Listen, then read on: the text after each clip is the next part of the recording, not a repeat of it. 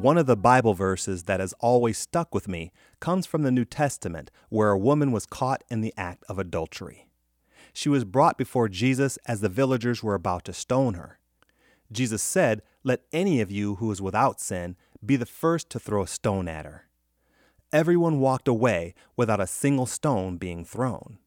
When all had gone, and after she had realized that there was no one left to accuse her, Jesus told her to go and leave your life of sin. I've always wondered how difficult that command might have been for her to carry out. It is difficult for us to leave a life of sin. It is difficult to change a pattern, even with the help of the Holy Spirit. But that is what we are called to do. We are called to repent. We are called to get a new heart and a new spirit. God spoke through the prophet Ezekiel in Ezekiel chapter 18, verse 30 through 32, with these words Therefore, O house of Israel, I will judge you, each one according to his ways, declares the sovereign Lord. Repent, turn away from all your offenses, then sin will not be your downfall. Rid yourselves of all the offenses you have committed, and get a new heart and a new spirit. Why will you die, O house of Israel? For I take no pleasure in the death of anyone, declares the sovereign Lord. Repent and live.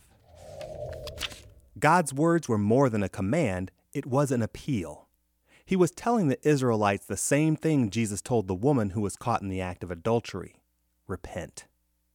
Earlier, God spoke through Ezekiel to the Israelites, explaining that every person should be judged for their own sins, that a father will no longer bear the sins of their son, nor vice versa. Each person was now responsible for themselves, just as it is today. But in doing so, God appealed to his people.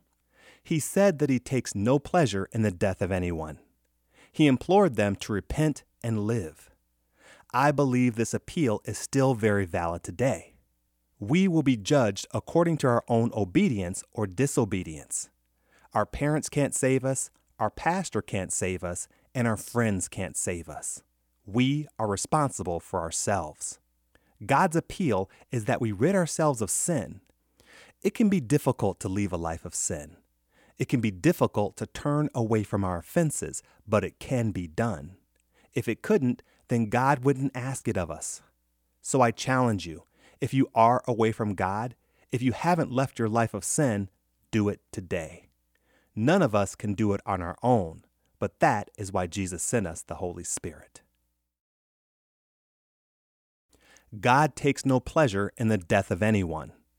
He could have been referring to physical death, or he could have been referring to spiritual death. In either case, this kind of judgment can be avoided if we get a new heart and a new spirit, as outlined in Ezekiel. Yes, sin is enticing, but greater is he that is in you than he who is in the world. In other words, the Holy Spirit living inside of you is greater than any foothold Satan has in your life. Do you believe that today? Allow God to give you a new heart and a new spirit, a heart that seeks after Him and not the desires of the flesh, and a new spirit that is broken and contrite before Him, one that will allow Him to mold you into the person He is calling you to be. I encourage you to heed God's appeal. As He said, Will you not die? I take no pleasure in the death of anyone. Repent and live. Thank you for listening to the Lord of My Life podcast, and be sure to visit our website at ktfproductions.com.